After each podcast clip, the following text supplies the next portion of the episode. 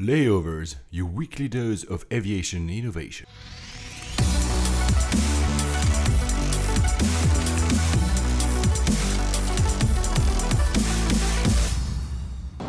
Hello, ladies and gentlemen. Welcome aboard from the flight deck. This is Paul Papadimitriou.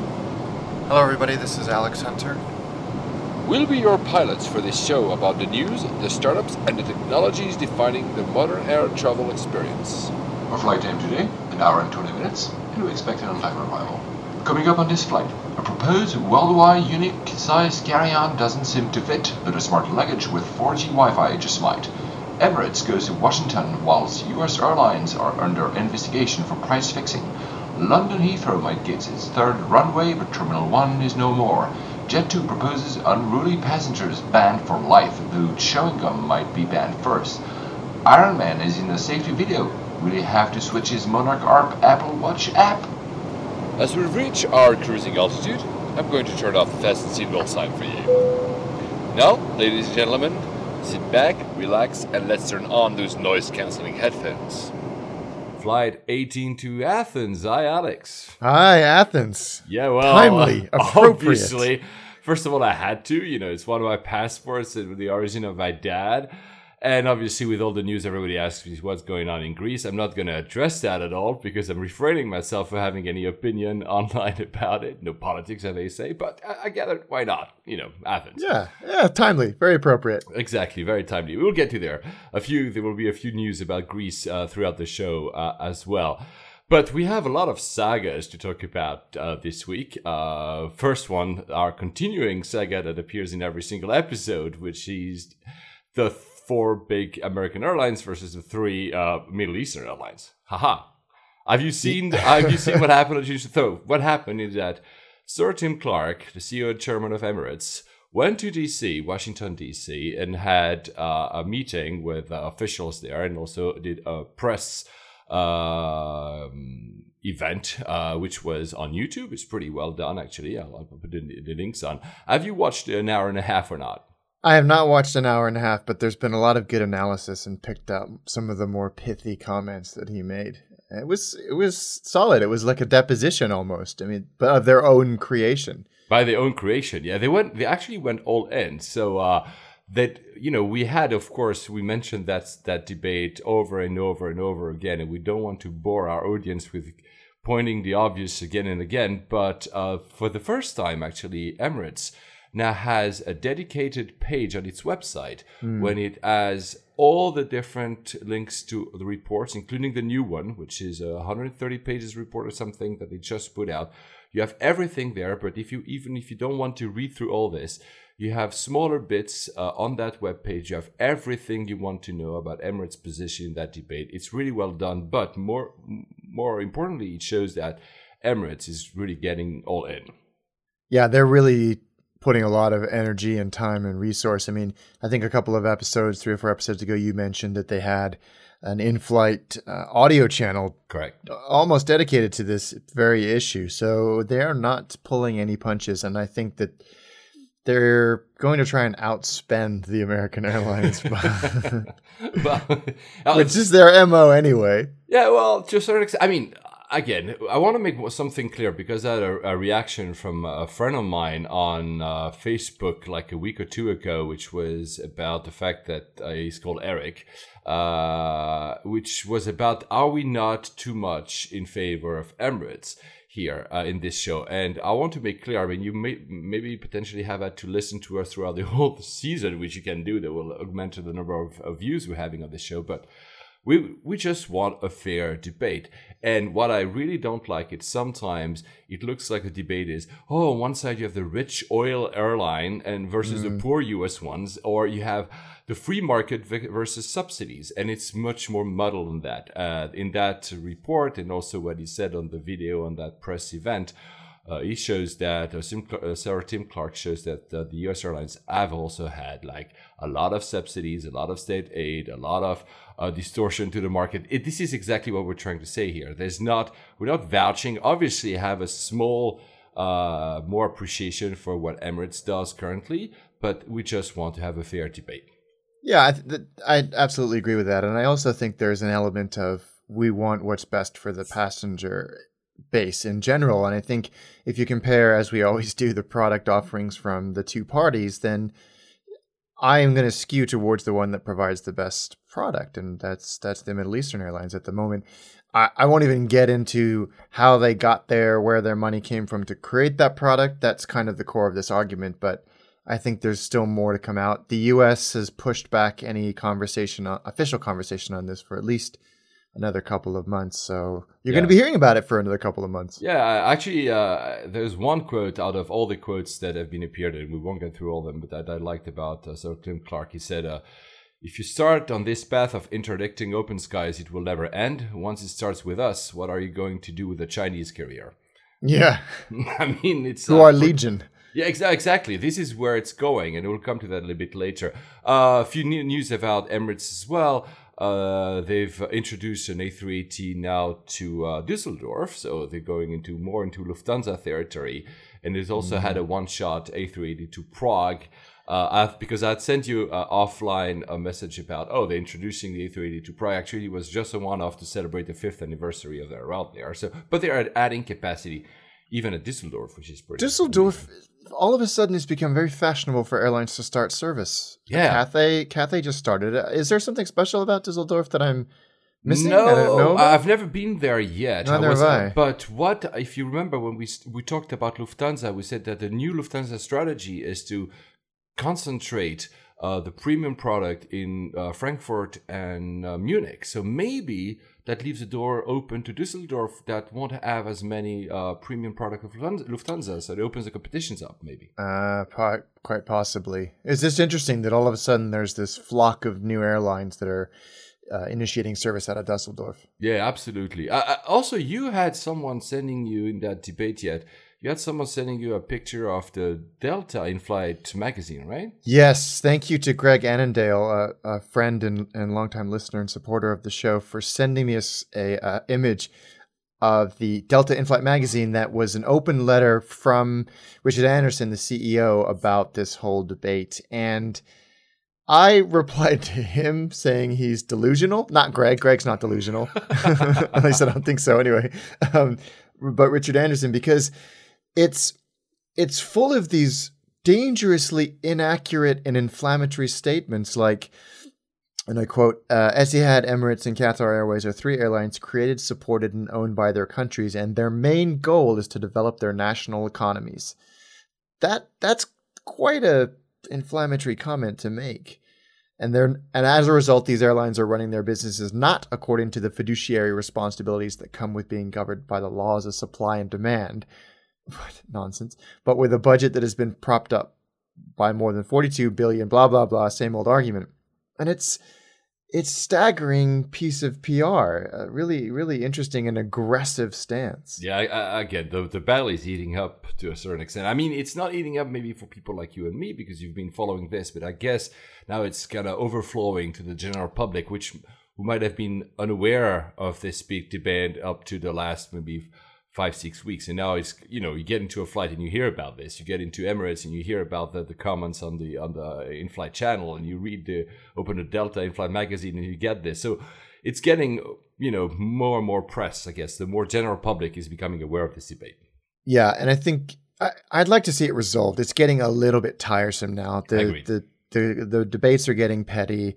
I, I'm I want someone to step in and and, and do something even if it is the US government saying there's an issue here that we need to, to resolve or there's no issue, shut up. Actually, on June 30th, the, the Twitter channel of Emirates, at Emirates, uh, for the first time kind of broke uh, character and started live tweeting what some Tim Clark was doing during the press event. But notably, they've also retweeted some other tweets, including from the US Travel Association. And you can read another executive summary. I'll put the uh, put the link as well in the show notes. So to show once more that the size is not the U.S. versus the Middle East, but you have airports uh, in the in the uh, in the U.S. I think Las Vegas Airport, Orlando, Dallas. Of course, you have companies like um, um, FedEx, JetBlue as well are siding for open skies, are siding against the major carriers in the U.S. Also, IAG. Uh, ironically enough, because they're very much a competitor of uh, IAG is a parent company of BA. So uh, I mean, again, but the, the biggest irony in all this, in that we've seen that apparently the Department of the Department of Justice is opening an investigation for collusion amongst the carriers in the U.S. So yeah, the four biggest U.S. airlines. That that's that's not good. That's not good. And I, I I've read a few. So it's the it's the four plus Southwest Airlines, Mm-hmm. and they've they've been accused of uh, colluding on on prices. And let's be clear up front: this is not a new thing. No, this not is at not yeah. the first time this has ever happened. Uh, find me at a big airline, and and I will f- also find you an airline that has been slapped on the wrist for price fixing. It's happened to almost every major Correct. airline. But this is interesting timing. yes, that the- absolutely. that the Department of this has like a House of Cards plot line written all over it.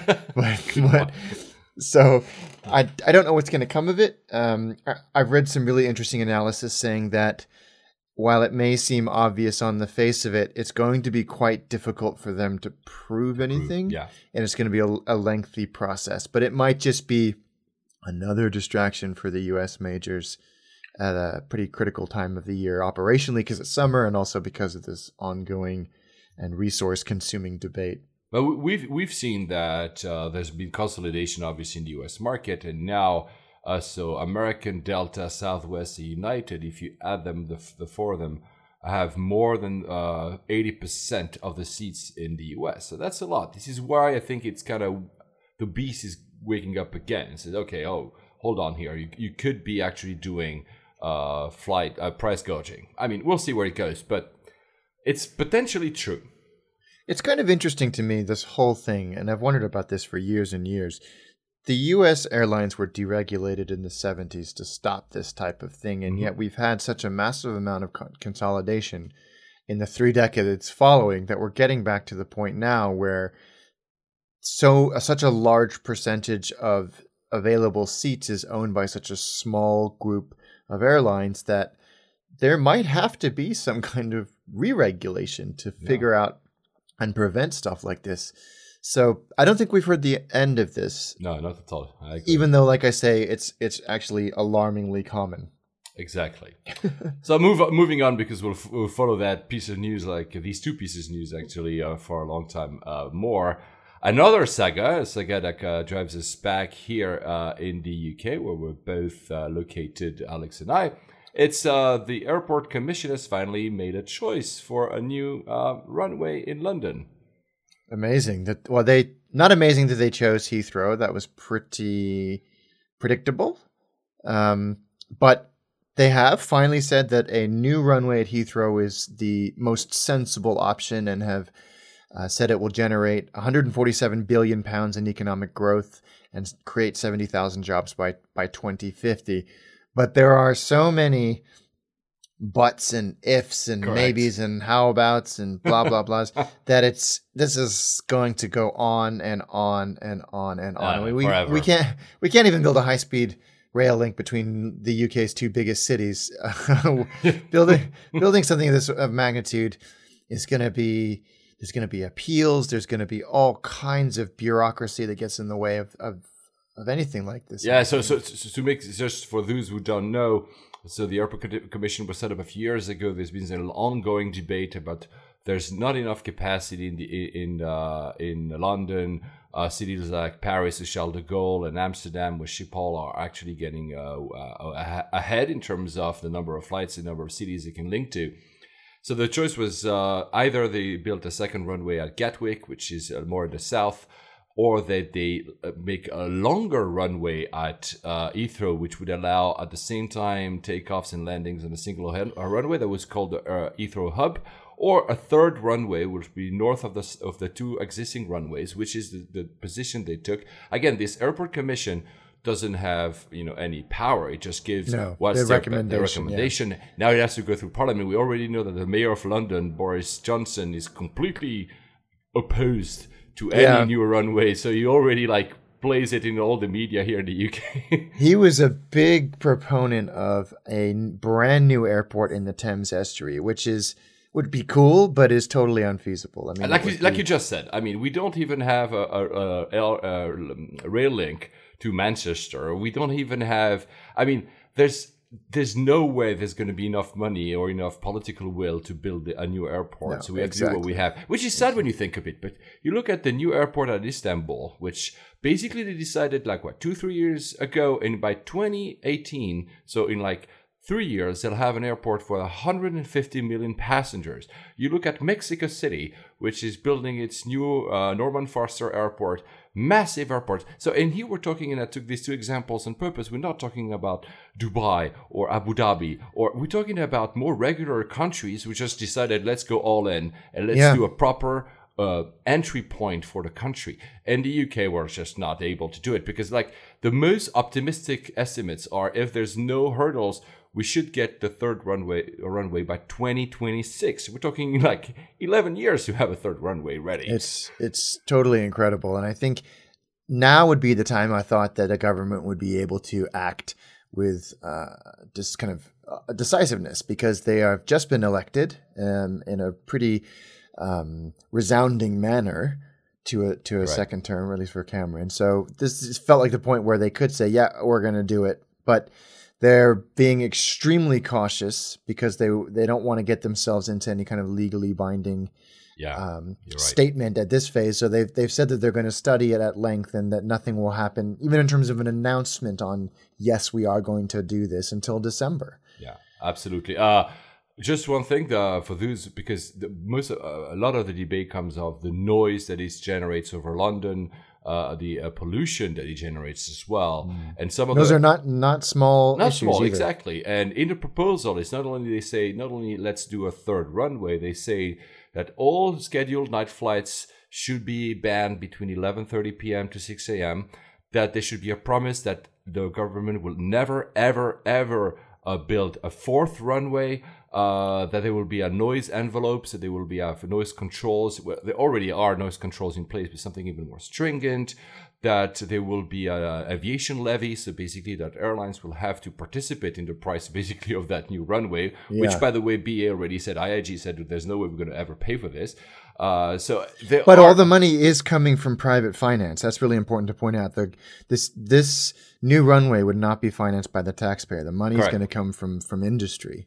Correct. But apparently, some airlines already. I mean, IAG said they won't. They won't pay a penny. Uh, I don't think they're actually against uh, the third runway. I think they're just afraid that uh, there will be a massive levy because uh, uh, Heathrow is not a cheap airport in terms of landing taxes. No, no, it's they- one of the most expensive in the world. Yeah, so that, I think they're just afraid that it goes even higher up because BA is the major, of course, user of that airport. Um, No, absolutely. very quickly, it was interesting to see there was an, an article that I read that uh, that, like you said, you can only from the only train link from Heathrow is to London because this airport doesn't lead you anywhere anywhere else, and then you can only fly to seven other cities in the UK from Heathrow.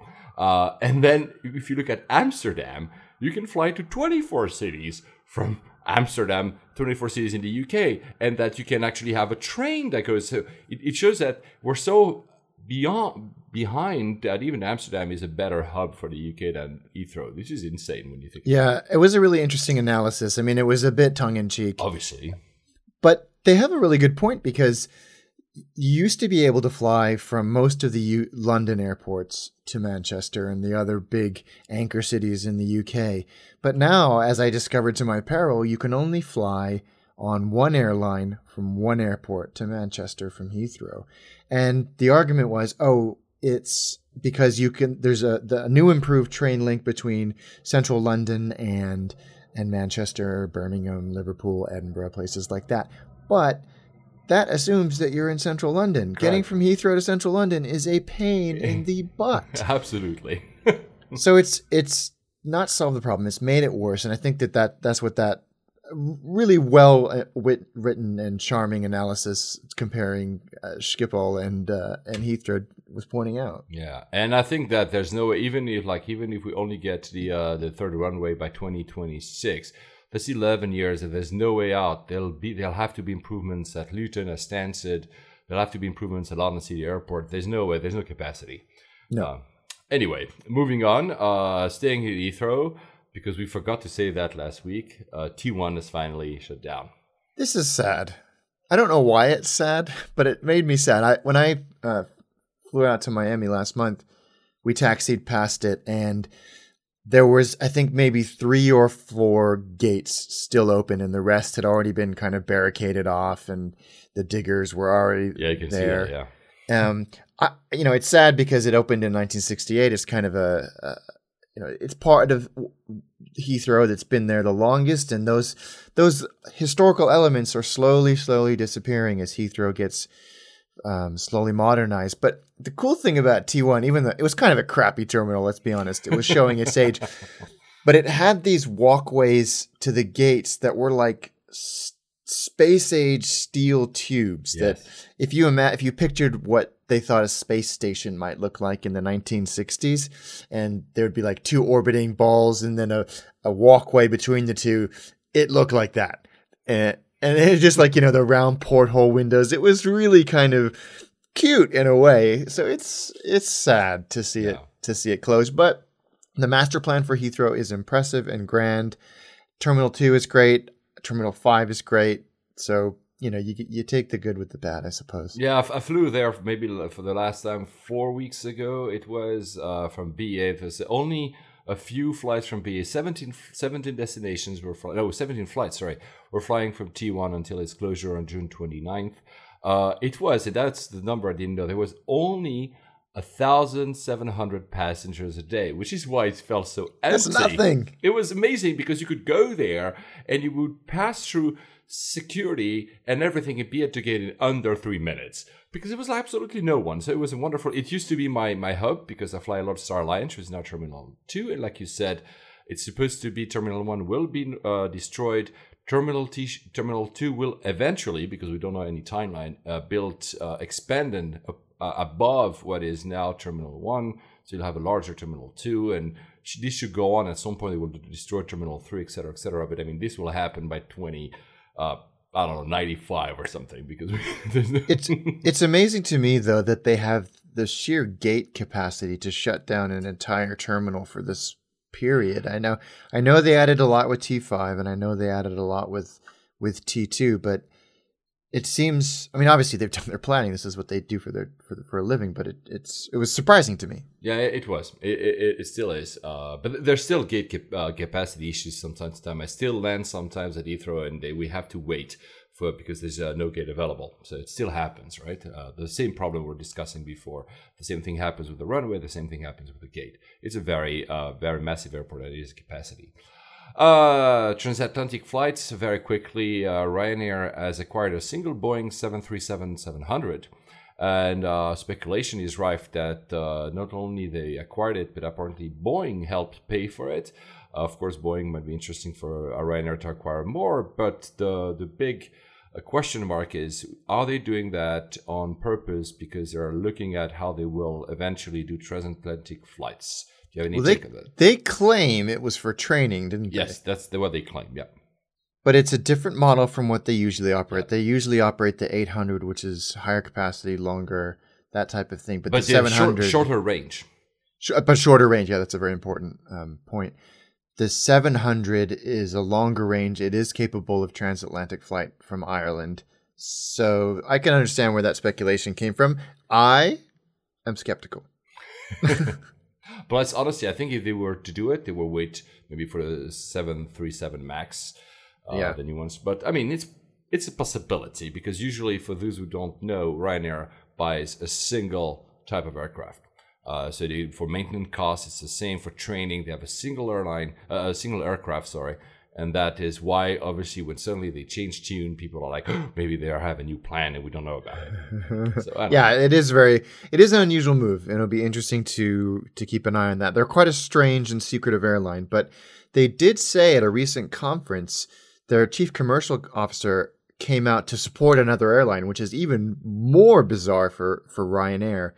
They said that Norwegian, who have been trying to initiate transatlantic service to the US to specific cities for years and keep running into DOT issues, their chief Ryanair's chief commercial officer said that he thinks Norwegian is being unfairly frozen out despite playing by the rules. So they and they and he, he goes on to clarify that saying Norwegian are no friend of ours, but they are obeying the rules and they are still getting screwed over. Um, That's it. And then he says Norwegian are playing by the rules. It's just in this case the rules don't suit the big guys. Yeah. That sounds like someone who has explored this market before Yeah, exactly. and is reacting to a similar frustration. Yeah, I mean, and we can't wait either, both you and me, that for some day a true low cost appears over the skies over the Atlantic. But uh, It would be great. I think it would do a lot for competition. for competition and for price. I mean, I don't know if I would want to fly Ryanair across the Atlantic, but that doesn't matter because it will put a lot of pressure on the others. Yeah, on the others to lower costs. Absolutely. Or or improve service. or improve service. Absolutely, you're absolutely right.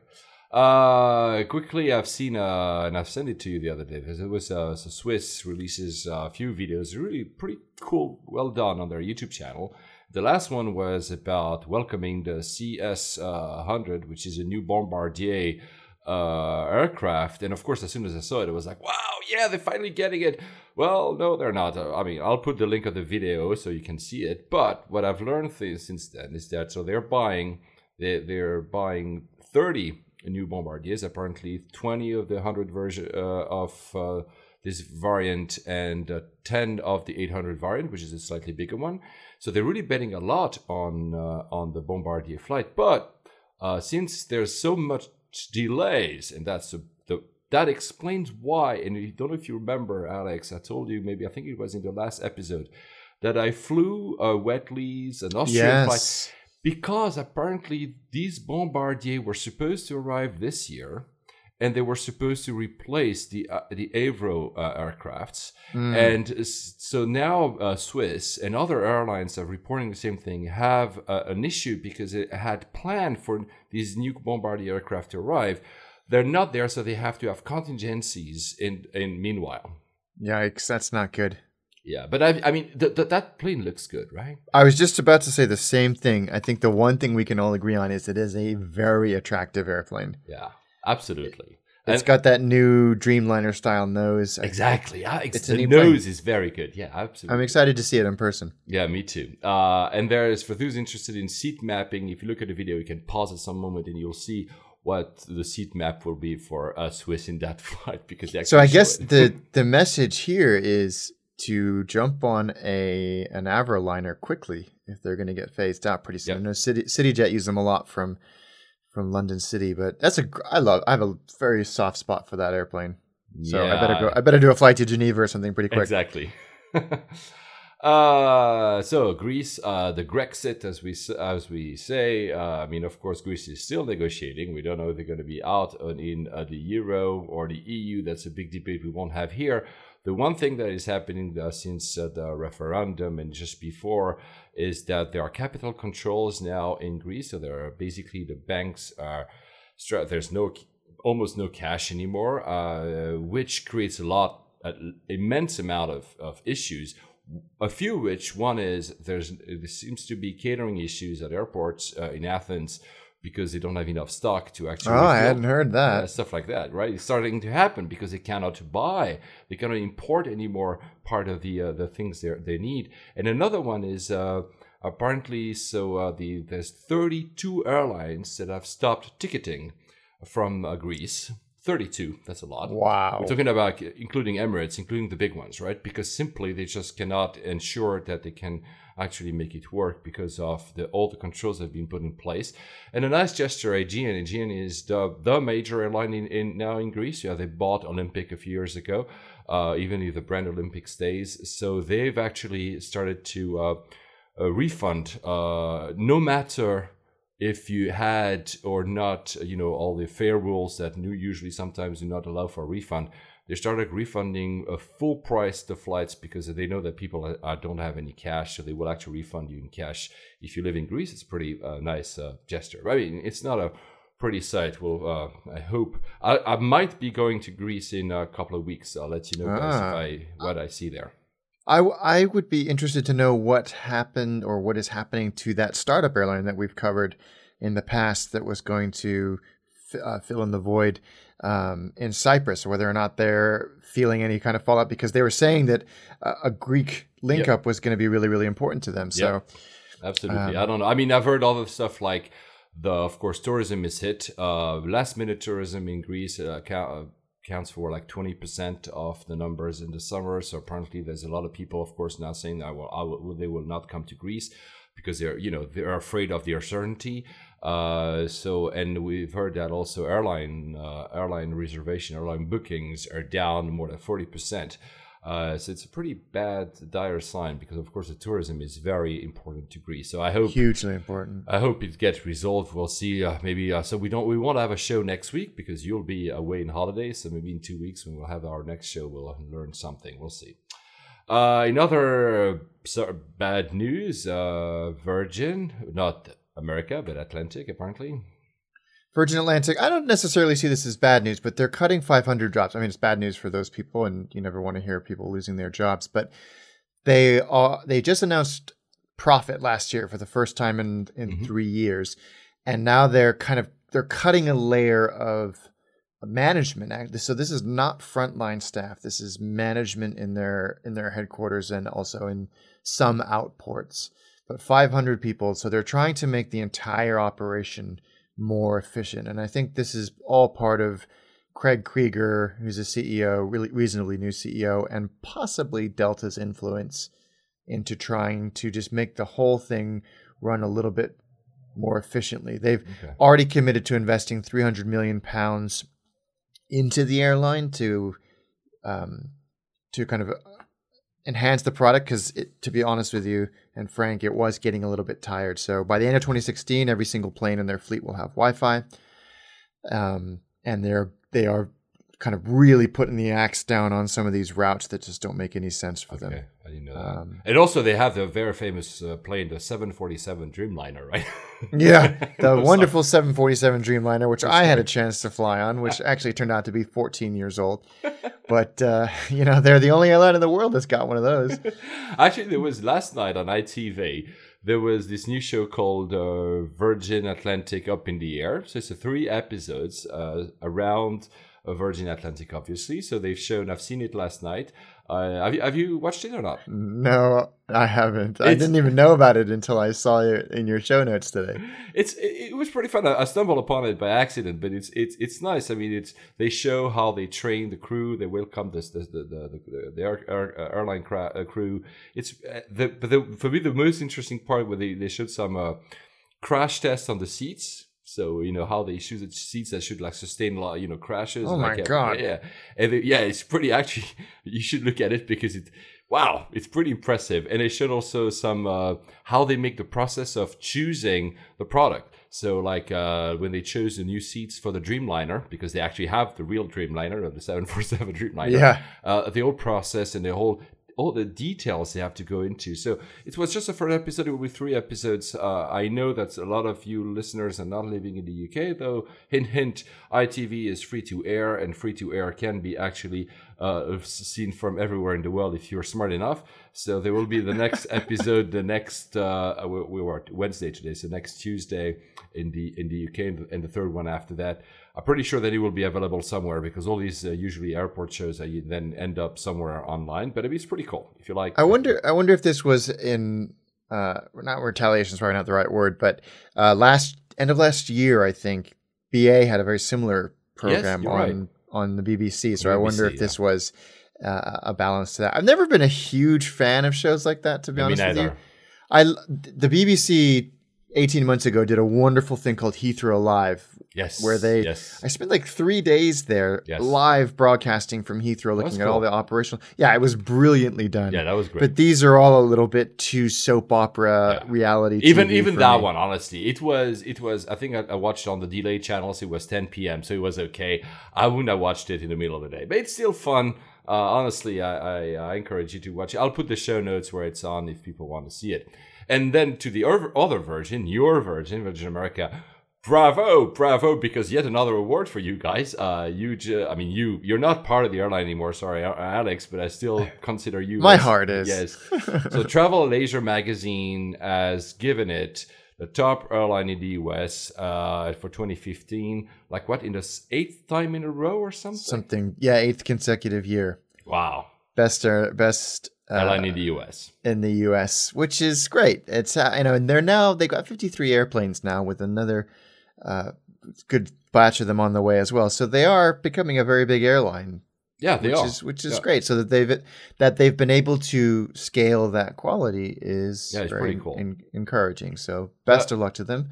Their stock is getting spanked at the moment, just like everybody else's. But uh, Well, that usually doesn't really correlate always, right? Um, i- internationally, the number one is Singapore, number two Emirates. They always fight for the first two places. Uh, as for the airport, uh, Portland, which we haven't covered yet, is uh, was named the best airport in the U.S. Uh, we should cover it one day. I've never been there. no, neither have I. And for international, first Singapore, second Hong Kong, third Amsterdam, fourth Zurich, and fifth Munich. So we covered pretty much all of them. Instead, uh, just Zurich remains. So Yeah, there you go. Ch- I mean Changi. Come on, there's no doubt. Yeah. So and by the way, uh, for for those of you guys that know, Alex is doing this uh, travel show, uh, a video called Attaché, Attaché Travel. And the last episode is about Singapore, was just released on YouTube. You guys can, uh, you should watch it because it's a really cool episode. And some of the stuff we said in episode uh, 008 about Singapore are in there in the beginning. And you say that, uh, like, the way you say how great the Singapore Changi is is amazing. It's uh, I think it's the first three minutes. So people, you should watch that. It's really cool. Oh, thank you. Yeah, no, it was a fun episode, and it is a great airport. There's no doubt about it. Absolutely no doubt. Uh, back to a little bit uh, rougher reality. So that crash that happened a few months ago. Uh, what was the name of the airline again? Uh, Tran- TransAsia So in the- Taipei. So the report is out. The report came out, and sadly, the pilot turned off the wrong engine, or he he he throttled back on the wrong engine after the other engine failed. And he said they on the cockpit voice recorder, you can hear him saying, "Wow, pulled back the wrong side throttle." And Wow. right out, seconds later, the the plane uh, cartwheeled across a, a- freeway, and uh, un- unfortunately, some people some people were killed. But yeah, I mean, terrible, terrible um, mix up on the flight deck caused, and then this plane, the ATR seventy two, can fly and take off on one engine. So if it had if he'd done the right thing, possibly not not definitely, we we would never we'll never know uh, could, this whole thing could have been avoided. But uh, a real shame. Um, and there's a, a rather sad footnote that he in 2013 this pilot had failed a simulator test, Oh wow. um, which is uh, kind of a damning indictment of, of perhaps his his. I mean, we can't we can't sit here and judge. We don't really yeah, know no, the we don't details, really but know. Yeah. But that reminds so it's another crash that we haven't covered. It has not been covered because obviously it happened in a lesser known country. So Air, Air Algérie, so the uh, company from Algeria, got a crash three weeks ago. It was an MD-83, so it's not the most brand new aircraft, but uh, similar story actually happened. And I read the other day. The article I read is in French. I'll still put it in the show notes. So apparently the pilot, uh, instead of uh, pulled, instead of pushing, accelerating the stall the plane was having, but what appears to be the, res- the result of not only the pilot was actually the pilots didn't really know the aircraft because they were trained. They were Spanish air, air- air pilots uh, that were trained in a flight simulator in Spain with different kind of aircraft. Oh my god, how is that even a possibility? possibility exactly. So that's crazy. You know it was a wrong this is why i wanted quickly to, to mention it. The wrong flight simulator so of course when there was a, under stress there might have been a mistake they pulled instead of pushing but still uh, maybe they was not really fully aware what was going on. I don't know. I mean it's just insane. Anyway uh, oh and you live news because you just sent me that uh, a tweet that apparently uh, all the united airlines are grounded in the us Yes, they there was a tweet about an hour ago saying that United Airlines flights are grounded nationwide due to an automation issue, and they requested a ground stop to the FAA. And I Wow. there were there were huge delays. It, it has since been resolved, and now their flights are, are airborne. But Okay. it sounds like it was a a single point of failure in an IT system that that caused it. And fortunately, United responded with their legendary world class customer service.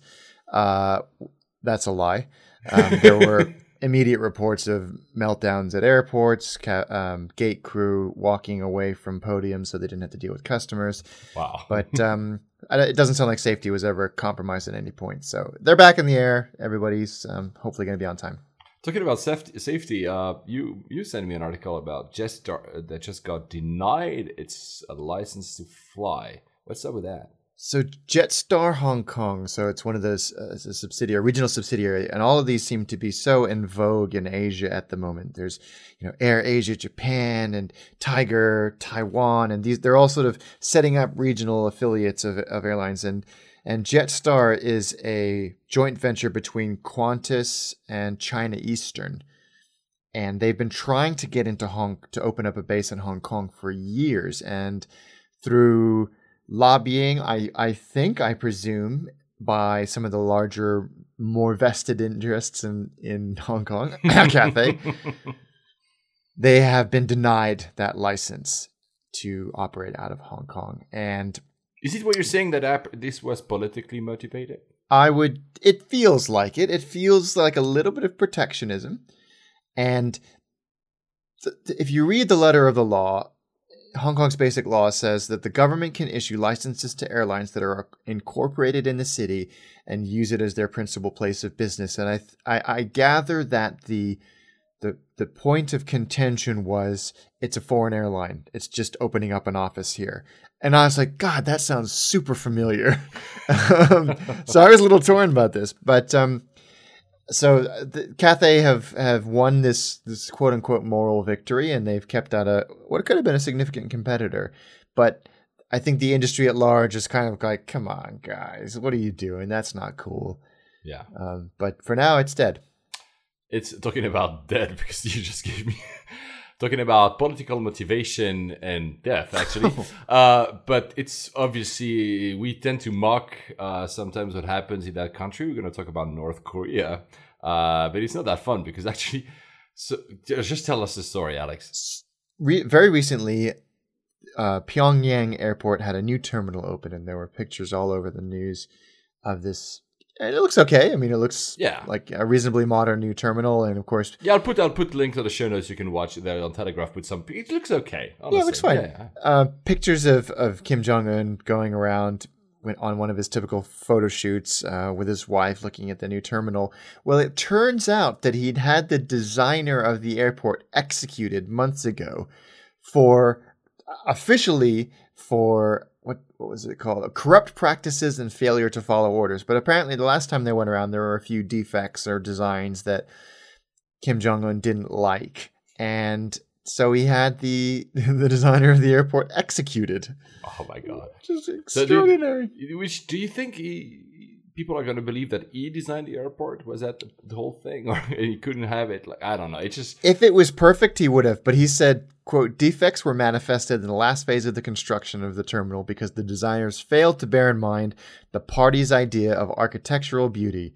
So basically, the designer failed to read his mind, and it wasn't the same vision that he'd had, and so he was uh, he was it was executed uh, by well, the army. So, by the way, we're sorry we're laughing because we know we're talking about somebody being shot, but I mean, stories like that coming us of, of North Korea is like out of this world. It, it seems like you reading a James Bond book or something. It's, it's just crazy. Like, it just, just doesn't make any sense.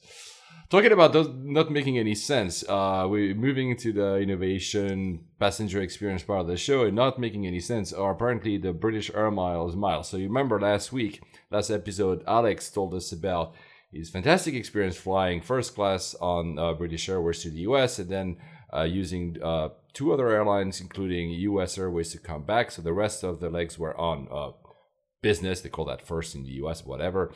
But apparently, you had a massive issue since then because they won't just believe you had miles. I mean, tell us a story. It, doesn't make sense to me. No, it it it still doesn't make sense to me. I think they got me on a technicality that was not explained at all, let alone clearly explained. Um, I flew a four leg trip on BA, US Airways, and American Airlines. They're all part of the same alliance, and American and US Air- Airways are pretty much the same airline now. The ticket was on American paper, but two of the flights had BA flight numbers, even though only one of them was operated by BA. So, and I needed two flights, BA flights, to b- bump up to the next tier. So I thought, okay, well, they, there's two flights with BA flight numbers. I'll be fine. And I confirmed that with BA customer service on on Twitter and then again at the airport that these were because they had BA flight numbers, they were quote unquote eligible. So I got home after my excellent experience on British Airways that was really, really world class to find out that all of the tier points that should have been there were there. I had all my tier points, but it said I had only taken one uh, eligible flight. I thought, okay, this happens all the time, so I just give him a ring and they'll sort it out. He said, no, no, no, you you haven't done enough flights. You need to do one more flight. I was like, no, no, I did two. Well, only one of them was on British Airways. I said, no, but one of them, the other one, I know it was operated on US Airways metal, but it had a BA flight number. And long story short, because even though it had a BA flight number, but because it was on AA paper, that was the kind of the, the, the, the bit that broke the whole process down. And there's nowhere anywhere that says that. If you if you ask for an ex- official explanation of what an eligible flight is, it's one that has a BA flight number, and but but which it did, and but because that BA flight number appeared nowhere on my manifest, it doesn't technically count. Honestly, I mean, I just it shows how complicated and complex these things are. But honestly, when you think about just a customer point of view, they just do make, should make this thing damn simple. This looks like way too complicated because it, it was compl- it is complicated, and I thought I was being stupid, but the lady, a very kind lady on the BA customer service line, could sense my frustration and said, "Yeah, I see how you're frustrated, and I see how this would have been confusing, but." You know, here's the explanation that I've just gotten from the uh, executive club team and I was like, okay, well, I wish I'd known that because I would have done something slightly different on my routing. But it's not the end of the world. But as you say, that it's it's so complicated, not just with the U.S. Airways American Airlines merger, but with alliance partners and and single lines of um, tier in a one-off program like Executive Club. If it had been a one world thing, I think I would would have already got it. But and you know it's 2015. We're still figuring out who writes the ticket. Exactly. Even though you, I went on three different airlines. It's it's a strange thing, isn't yeah. it? I mean, uh, we understand there's a lot of legacy here in, in, here, obviously, but when you fly more more recent airlines, and they make that process also simple. And I mean, I always hear stories like that more, and I'm not bashing here, but on One World, people talk a lot about these stories, and I hear them less in Star Alliance. So I don't know. They should just get their act together a little bit more here because it's just. I mean, I'd rather them making more difficult to people to get to the next tier because it has become a game that is way too complex and people just, like you said, not for you sadly, but they just play on technicalities. It should be simple. You yeah. fly, you get miles, and you get tiers, and that's it. You know. And yeah. if you, if you, if you, if I understand that too many people have uh, are, are become freaking flyers, well, you just make it harder for people to get there, and that's it. You know, it shouldn't be much harder than this, right? And, yeah, which they've actually done. They've they've redone uh, the program, executive yeah. club quite quite substantially recently to do yeah. exactly that. So, I think I just I was one of those those really rare use cases that there isn't a necessity to to clearly document. So well, you're you're, oh, well. you're, you're, clearly a rare use case, Alex. I hear that a lot.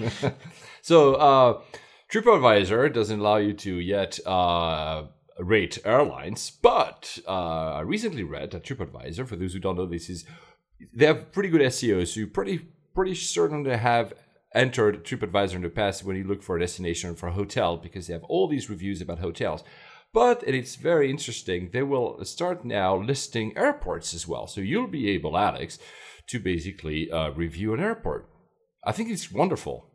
Yeah, it's a really, really good idea. And I think out of this will come a flood of tips and tricks and Correct. little interesting insights into airports that you're not you're not going to find from somebody who's just reviewed a restaurant is now reviewing a hotel. I think you're going to get a certain type of person, i.e., you and me, yes. who will go on there and I don't know, makes you I don't know if I'm inclined to share my secrets, but I think you're going to get some really, really good content out of this. I'm amazed it's taken them this long to do that. And they're starting with Changi, of course, the easiest yeah, one because e- exactly it's the easiest one to do. Everybody will say it's amazing. They will go up to 200, I think, uh, and all the 45 countries that TripAdvisor advisor, uh, covers will have an airport there. So it's a, it's a Nice. nifty. I like it. Uh, looking for. I will start reviewing airports on the thing there. I, I think I'll do it. uh, and the uh, um, you know, the US one will be cubes, bland cubes, as I usually say. I can just copy copy paste my review for all the US airports. No, I'm kidding, guys. and you'll see why because we'll come to that in a minute. Uh, but uh, also, and uh, very quickly, I've I've heard that. TripAdvisor is now available in certain airlines on the IFE. So you are able to actually directly in the IFE to read TripAdvisor. Sally, you cannot review yet uh, uh, whether it's an airport and a hotel or a destination there, but it's it's coming there. I mean, they really have a.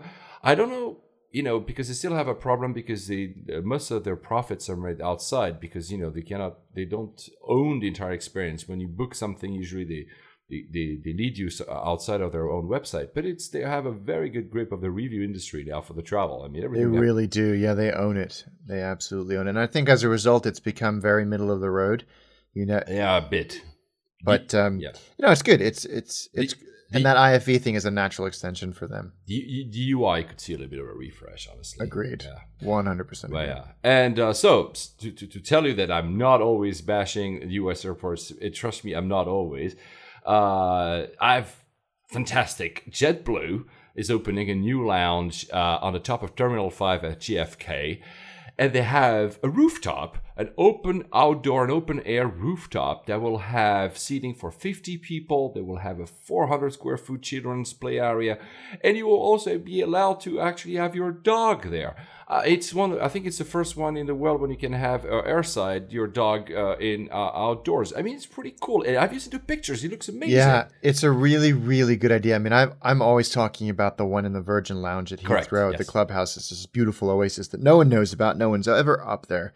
It's only me, which is great. It's not nearly as big or as grand as theirs, but it, there is something really powerful about having access to open space airside.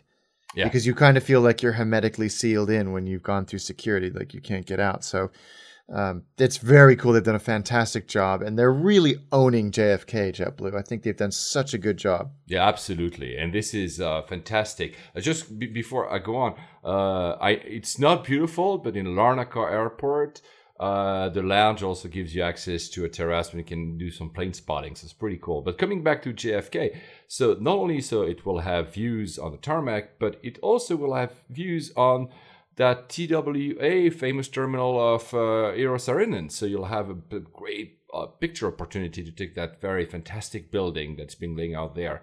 And talking about that, you sent me the other day. There's a video. There's like some some people are trying to do a 360 video inside of that uh, building. Yeah, this wonderful video and photo tour of the abandoned um, terminal. T, T, well, not abandoned is not the right word. It's just been kind of closed. There's nothing in there, and it's in amazing condition. Yeah, it is, right? surprisingly good condition. And somebody's somebody joked in the comments that it's in better condition than a lot of the uh, active terminals at JFK, which uh, which isn't too far from the truth. Uh, back to Europe, talking about passenger experience, uh, Jet2, which is a low cost uh, airline here in the UK, is asking the British Air Transport Association and the Airports Operator Association, which are basically the two biggest associations when it comes to air travel here in the UK, to have a possibility to ban unruly passengers for life. Good. Oh, yeah, well, so basically we have an issue, especially in the summer when uh, for charter destinations or for holiday destinations. There's always stories uh, in the UK, but also not only in the UK, but in the UK we're specialists in seems of people being completely wasted in a flight and starting to be very unruly. And Jet2 has, has had enough and just say, you know what? I don't know if they go for like a three strikes or whatever, whatever is the exact proposal, but they want to basically say, you know, you being, being unruly, you're never going to fly again. Yeah, and it's it's dangerous, and people underestimate the effects of alcohol at altitude, and they, you know, lose a little bit of control of their faculties, and then they do something stupid or aggressive or dangerous. And yeah, I think, I think that they should have that power to ban them for life. Yeah, well, at- least at least have a strike system. I don't know, or maybe like a temporary ban. But I mean, I understand that this problem is. I've I've been lucky not to have that in a flight ever around myself, so it's nice. But uh, when I read the stories, that would drive me nuts. Oh yeah, That would drive me nuts. Talking uh, about the same similar story, but not as as pervasive, but operate extremely costly. There's a Russian low cost carrier called Podeba, Pobeda, sorry, Pobeda, eh, which is a subsidiary of Aeroflot, which is a national carrier of uh, Russia. And they want to ban chewing gum on board because they say that too many people are actually just sticking their chewing gums on the seats, and it costs them. And uh, cleanup was costing the company up to, and I'm going to say that in dollars, one thousand eight hundred around dollars per piece of gum. What? Yes, Wow, I had no idea it was such an issue. Yeah, and so they want to ban. I don't know how they're going to ban them though, because I don't. think there's a special X-ray to ban uh, Right. But well, here you go. So they're coming closer to Singapore. Wow. Uh, another little story. Uh, I want to test that out. This one I want to mention that here. Uh, so Stockholm Ar- Arlanda Airport, which I haven't been in years, has installed. Uh, it's just isn't temporary cubes in one of their terminals. When you can get there's three doors, you can get in. And you can experience the temperature and humidity of other places in the world live. So what a cool idea. so basically, uh, let's say you're you want to go to let's let's put a very put an example. You want to go to Dubai, which currently is 55 degrees Celsius. Theoretically, because it's there's a live uh, data transfer, you get in there, you ask to, to to feel like in Dubai, and you'll have 55 degrees Celsius. Alternatively, you could go to I don't know the North Pole and have like minus something. what a great idea. it's a fun idea, right? What a great idea. I yeah, I want to check that out. Exactly, that's for me. I just want to. Apparently, sadly, it's only there, uh, but to the end of August, so we'll have to find a way to get Field there. trip. Yes. uh, something that will rally you up, Alex. Um, so uh, Lufthansa is introducing a new tax called a distribution cost charge. Which basically means that every time you want to book a flight from Lufthansa of any of the groups, so Swiss, uh, Austrian, and others, if you book them through their website, you're fine, so the career website. But if you want to book to anyone else, so through any of the GDSs, basically that's how they call it in the industry, you'll have to pay more. That's ridiculous. Well, what do you? Yeah, you, I, I don't know. It- it- there's a huge debate about that. Obviously, the Sabres and Amadeus are all up in arms saying that's of unfair. I mean, the airlines need those distribution channels. They need them. So to punish them and effectively punish the user as well is ridiculous. Well, I don't want to make the, deb- the, the debate long. I agree with you. Uh, the claim from Lufthansa seems for me a bit bizarre. They say the costs for issuing tickets via the GDS are several times higher than other booking channels. I, I don't see, even with legacy software, I don't believe that for a second. I don't know. Yeah, me either. Uh, quickly, Lufthansa, is looking at drones. We showed last time that uh, two episodes ago, I think that EasyJet was doing the same thing for maintenance, but Lufthansa is looking even further. They want to actually expand drones into all their maintenance centers around the world because Lufthansa not only uh, Lufthansa Technik, how it's called, not only cater for Lufthansa but also for other airlines. So they want to basically find new uh, revenue streams.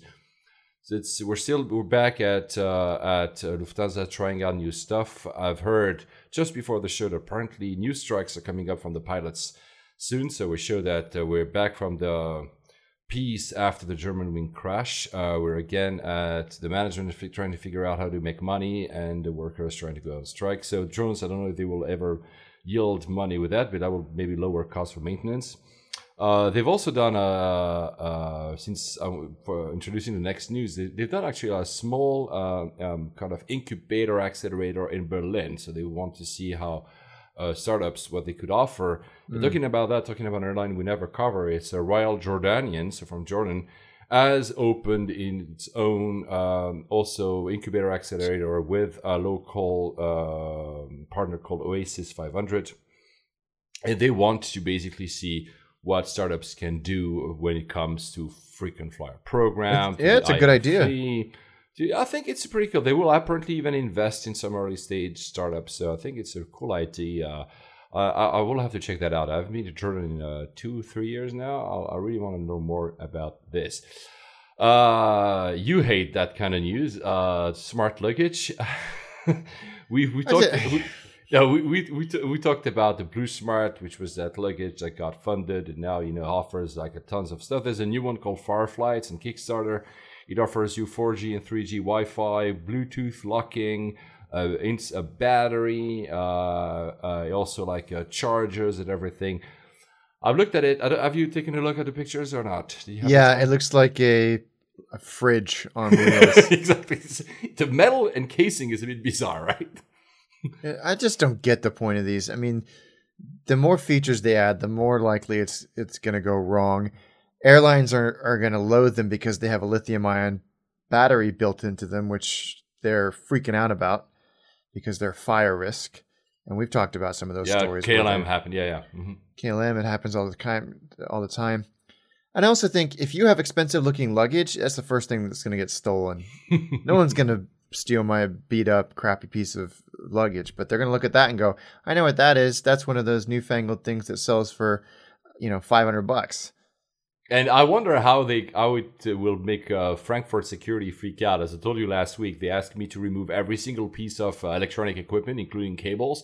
So basically, if the luggage itself is an electric equi- electronic equipment, I don't know what they will do to. Will they like disassemble, trying to, to to separate all the bits and parts? But I don't know. Anyway, uh, I mean, good luck to them. They already have, I think, 10k of investment. The Kickstarter campaign just started. Why not? If you like these, uh, just to give them a hand. But the reason I was saying that, uh, I was talking about luggage. It was it was a big story that we didn't talk about. So the IATA, which is one of the bodies that regulates and recommends uh, rules for the uh, airline industry, came up, I think it was three weeks ago, with a label called IATA Cabin OK, which was basically a new. Uh, it was not mandatory because it's very important. It was a new recommendation of size of carry-on luggage, and every carry-on luggage that would have this specific size, which was 55 centimeters by 50, by 35 by uh, 20, or in inches 21.5, 13.5, and 7.5 inches. That would have been the optimal, according to them, size of a carry-on, and That's they would they would have a small label, a logo on it says uh, IATA Cabin OK. And they started like talking to uh, to airlines and said, okay, would you introduce it to it? And actually, it becomes a huge uproar. Why? Because if you look at the numbers of current uh, size of carry-on, that carry-on is actually smaller. That proposed size is actually smaller than what most airlines, including low cost nowadays, are allowing inside their aircraft. Wow. So, if, evidently, even though it was uh, just a recommendation, most people took it as, oh, they're actually reducing the size of my carry-on. This isn't acceptable. Uh, some others said, okay, this will actually give the idea of some airlines to say, if you if your carry-on says okay, and if you want to bring a, bri- a bigger one, we're going to charge you for the bigger one. So basically, there was huge uproar. They backtrack, although it was just a recommendation. I'll say that again they backtracked and said, okay, you know what? We're going to go back to the drawing board and not say anything anymore about it for a little while. Uh, I- each, it shows that, you know, we're, we're very, uh, that, that part of the boarding process is still something that creates a lot of anxiety. We don't want to get told what size we should, especially if it's a smaller one, right?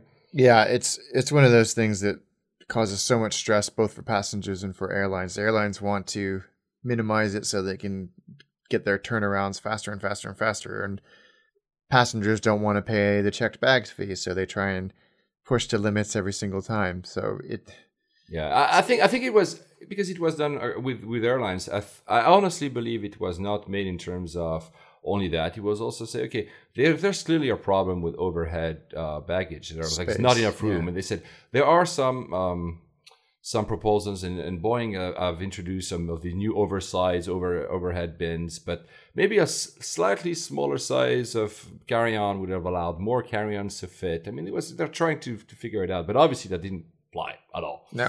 And the worst thing is that apparently the uh, IATA was actually, this is something that made a bit of controversy.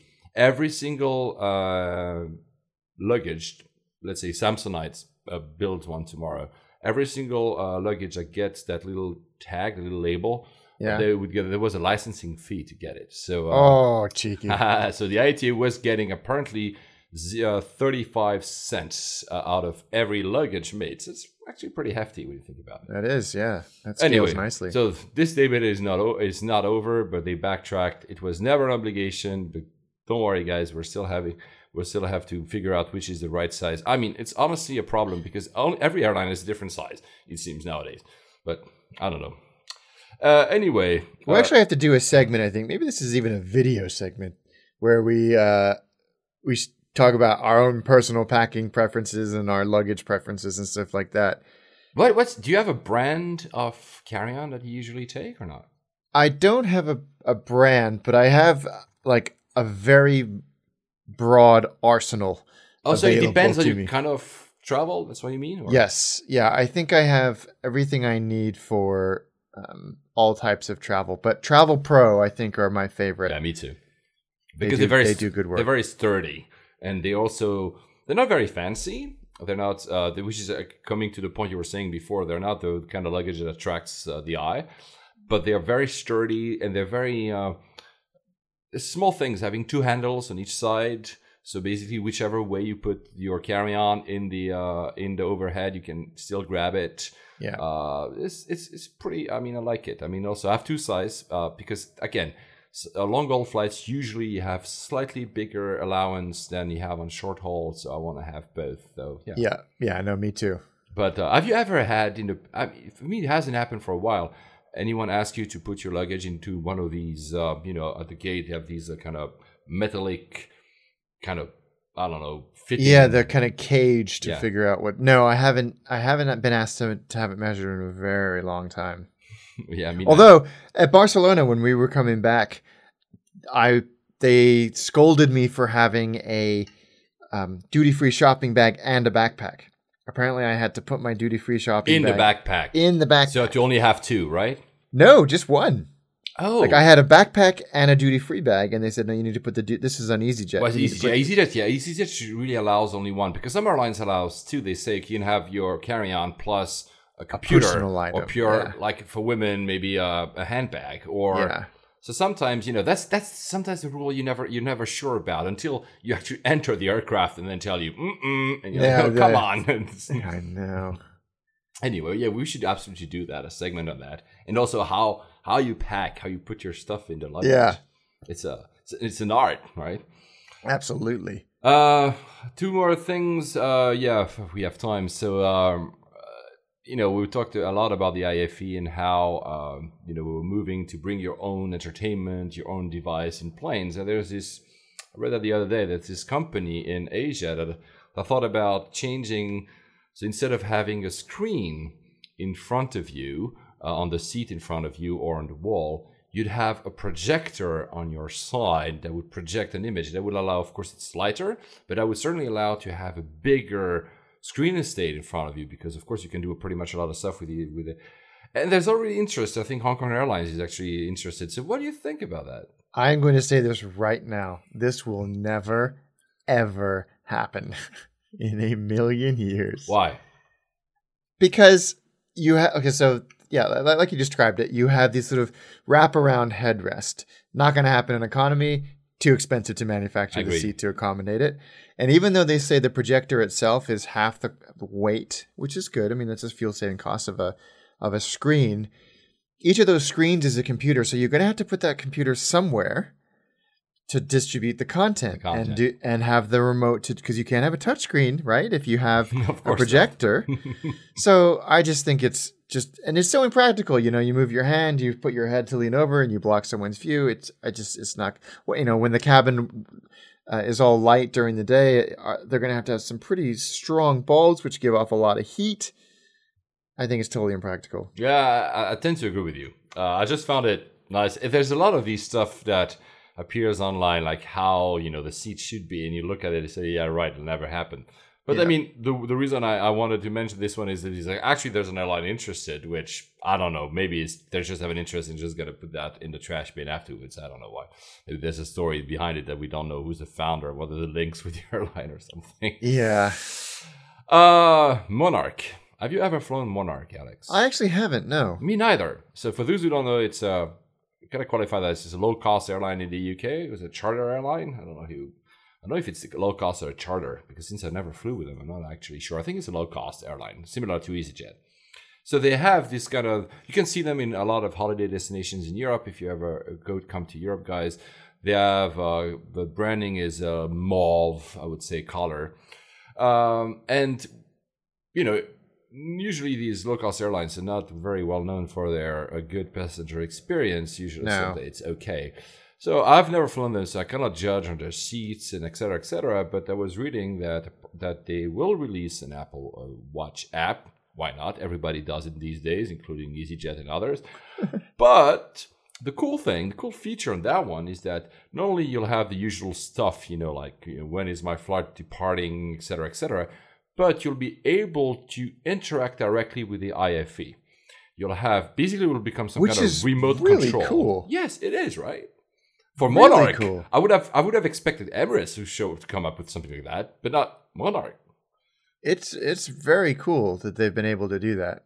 They say that users will be able to order food and drinks, reorder with one touch, browse and order duty free, check the flight process. I mean, there's stuff like that. But I mean, and they they will still also be able to kind of control the content, so the what you're watching currently. So, wow. I mean, I don't Good know. for them. Yeah, it's it's a pretty cool piece of.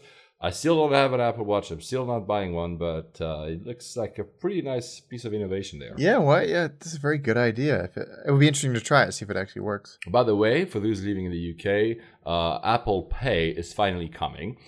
Yay! So we'll be able to pay directly with our Apple Watch. We don't have one, but with our um, iPhone 6, iPhones, no? and it will be interesting to see which airline in in Europe will be the first one to accept it. No. Yeah, absolutely. Two small things, uh, videos. Uh, first, uh, Qantas, uh, they've done this uh, video of, uh, it's a promo video, obviously, but they've done a, filming it in 360. So it's a camera you, you put and you have 360. And if you have a modern browser, YouTube actually shows you the entire 360. So no, you don't have to buy 25 screens that are in your head. You can just move your cursor and move. And there's a landing on an island in Australia called Hamilton Island, and it's really, really, really, really, really cool to watch the landing. You can watch it like 10 times because, of course, you can choose your angle every time differently. You can watch the pilot, you can watch the actual landing strip, etc., etc. It's pretty well. It's very, very well done. And I had no idea that YouTube had the capability of doing this. I I'm not sure it works in Safari. You only you have to use Chrome for sure. Yeah. Firefox, I think it works as well.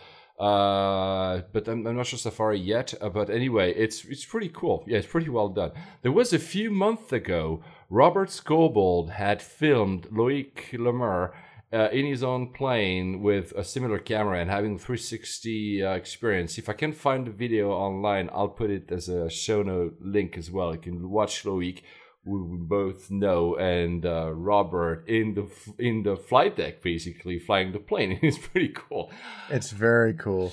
And last but not least, another video which is uh, Pegasus, which is um, because I think it's the second biggest um, airline in Turkey. Turkey, yeah. They've released a new uh, safety video. So we talked about, uh, of course, you guys at Virgin have always done like amazing safety videos. They've been Air New Zealand done some crazy ones, but this one is actually really really cool because they've Yeah. they've used uh, basically comic uh, superheroes to tell you the story. So you find Iron Man, you find all these Marvel comic superheroes in there, and uh, and they play around their superpowers, uh, of course, with the usual stuff happens in planes. And the one I really love is because I'll put the video is when. Uh, uh, the the flight attendant asks for people to uh, quit their electronics. You can see Iron Man basically powering down his suit. yeah. That's honestly it's pretty cool. It's clever. It's very clever. It's very clever. Uh, I think I ran out of news, uh, so we'll go to uh, the airport of the week. There's not a lot to say about the airport of the week, so don't misunderstand me. Athens airport is a very nice airport. It's a very uh, when I say there's not a lot to say, is that it's efficient. I keep using that term for every single airport. But so the story is before 2001, there was another airport. For those who haven't flown in Greece forever, there was another airport called Elinikon, which was near the sea. And basically, you were flying, it's a bit like uh, still London nowadays. You were flying over the city and landing there, and it was a disaster. An Oh, absolute no. disaster. CNN, the day that airport sh- shut down, CNN wrote about how they won't miss the abandoned dogs and the armored vehicles in front of the entrance. And that was true, honestly. It was a disaster. So they moved. So basically, they they uh, did a private-public partnership. So basically, the airport was made by the Germans. Well, nowadays, obviously, everybody uh, puts the Germans against the Greeks. It's not actually the case. Uh, so the Germans built the airport, and clearly it is. It has this kind of feeling of a very German airport. Means it's a cube, but a very efficient cube. So it's not up to Munich standards. It doesn't have to be because it's not as much of a layover airport, though there's a lot of connections to the islands, obviously. Uh, it has suffered in terms of passengers. It went uh, now it's I think at 15 million. It was on track to beat that actually this year, but uh, of course with the current crisis, it might not. I- again, very easy airport to get to. Uh, you get from the city. It's about 40 minutes because of, of course it's not a city airport. It's an airport that's outside the city. Uh, 40 minutes, roughly the same time with the train, though. Then you're not dependent on traffic. Uh, so I mean, very good airport in terms of what you can do in the airport. There's not uh, shopping, obviously. It's one of those airport, Alex, when you know there's a security is very close to the gate, so you have a lot of freedom before to actually do a lot of shopping. There's not a one a single point of entry for security, and then you get to the shopping area. You have a lot of shopping area that is open to. Uh, uh, to, to everyone, and then you have basically two terminals: one if you are in Schengen, one if you're not. To make it simple, I'm always surprised. I wonder if there's any any data or studies done on the most efficient point in a flow of an airport to put security because at Changi, I think because of all the transit, security is done at a gate at the gate. And Correct. there's a few other airports I've been to Uh. Amsterdam, Amsterdam is done at the gate. every Amsterdam, every yeah. single every single gate has its own security, which sometimes you know. I, I like. I agree with you. I don't know if there's one better than the other. If you are on a layover, you already pass security on your first airport. It's honestly a pain to have to go through security again. You're like, guys, I haven't suddenly bought something that is illegal in during my flight, right? So Yeah. you don't want it. But I, I understand that some big airports might need it in terms of design. I, I, again, Athens in that case is not a very big layover airport. I mean, it is. I mean, you, you can transfer. There's a lot of transfers to islands, but yeah, I was gonna say within Greece is is there a lot So of they don't. Maybe they. Don't, I've never been there. Maybe it's just. Maybe it's a case of you know balancing the okay. What's the who do we want to cater for first and foremost to the layover passengers to the passengers who are just entering exiting it's honestly it's efficient. It's one of the airport i never had to worry about being late or delayed or having a lot of people at security because that's one one thing is that when you have the security close it's not at every gate but it's close to let's say the security point usually caters for five to six gates.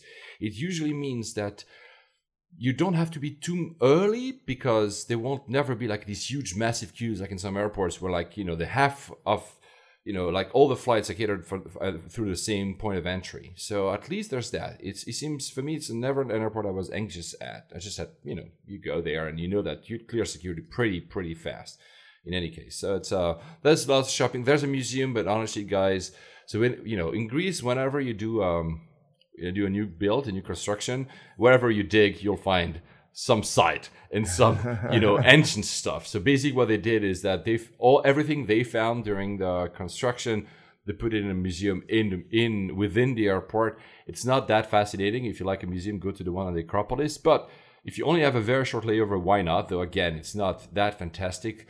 Uh, is it a good airport for layovers? Yes, it's a 24/7 airport. You can. It's not really like there's a hotel um, next uh, opposite the airport, but it's you can. Yeah, go ahead, Alex. How close is it to the city?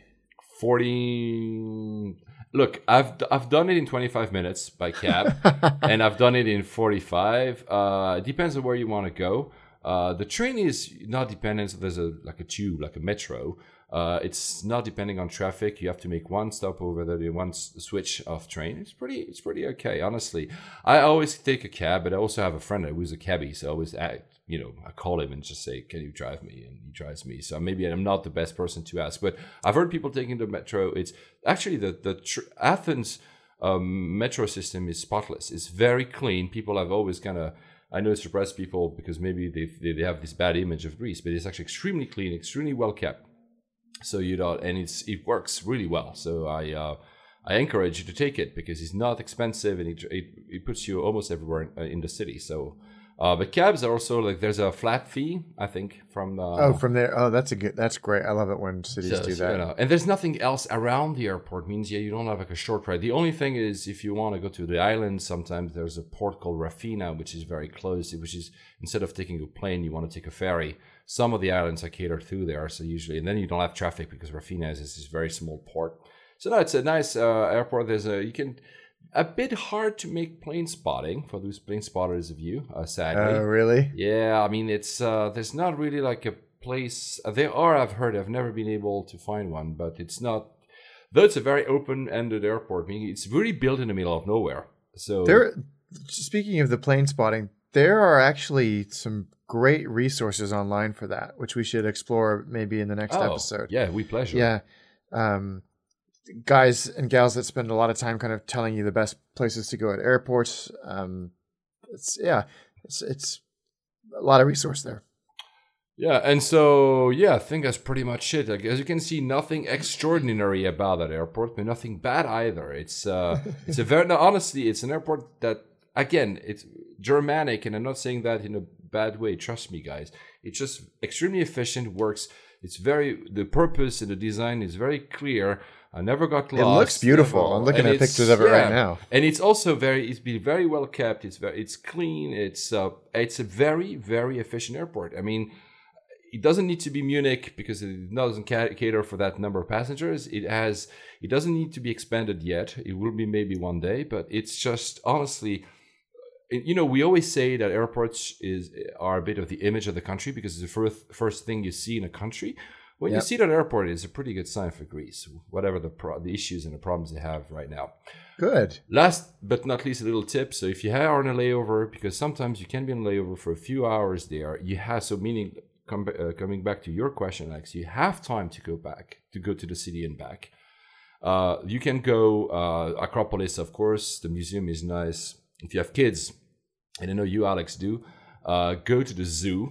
I know it's Ah. not something that a lot of people know about, but if the zoo, they have amazing, an amazing, really collection. I don't like the term collection when we talk about animals, but of birds. You go into cages and you have all these birds. It's really kids love it. And again, it's you know, thirty minutes you're there, thirty minutes you're back. So if you have like four hours, it's actually worth it with kids maybe to do it. Wow, that's Oh. a good tip. That's a great tip. And on that, I think uh, I've covered it all, right? You should. I'll bring. right, I kind of want to go to Athens now. I'll bring you there. I'll bring you. there, Yeah, let's do it. We'll, we'll do that definitely. No matter no matter the current issues. Yeah, no. For those people who are kind of wondering if you're traveling in the next coming weeks, it's true. Bring your own cash. Yeah. so of course, the euro works, but bring your own cash are like uh, cash traps in the ATMs. But I hope and I also trust that it won't last for long. Please come to Greece, guys. It's worth it. Definitely. And on that, Alex, I'll see you next, not next week, in two weeks, actually. In two weeks. Safe travels, everybody. Bye. Safe travels. Bye. On behalf of Layovers and the entire crew, we would like to thank you for joining us on this podcast today. And we're looking forward to seeing you on board again next week. Flight attendants, please prepare for landing.